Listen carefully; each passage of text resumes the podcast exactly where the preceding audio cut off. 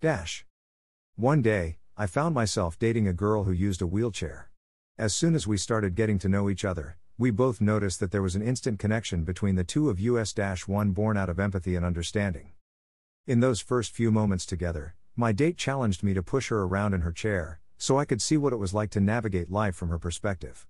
It taught me about never underestimating anyone just because they happen to use a different kind of mobility aid than you do, something that really affected me when I didn't need one at all anymore, seeing firsthand how complex daily tasks can be when you're living with limitations utterly alien from my own.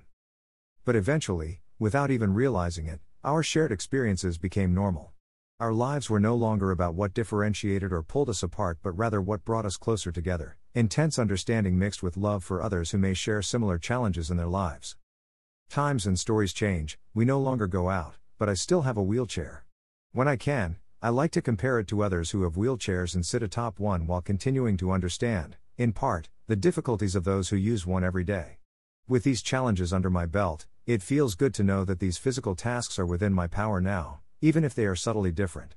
To some degree, this is an unending contest between you and your disability, sometimes frustrating or rewarding when you find yourself succeeding again despite limitations. I know, to many this may seem strange. In the face of diversity, most prefer to turn away and say, Oh, poor thing, I say, oh. Look how cool. And because of this attitude of mine, I discover a world of people who have literally bewitched me. Some will understand me without fail, others won't see what all the fuss is about.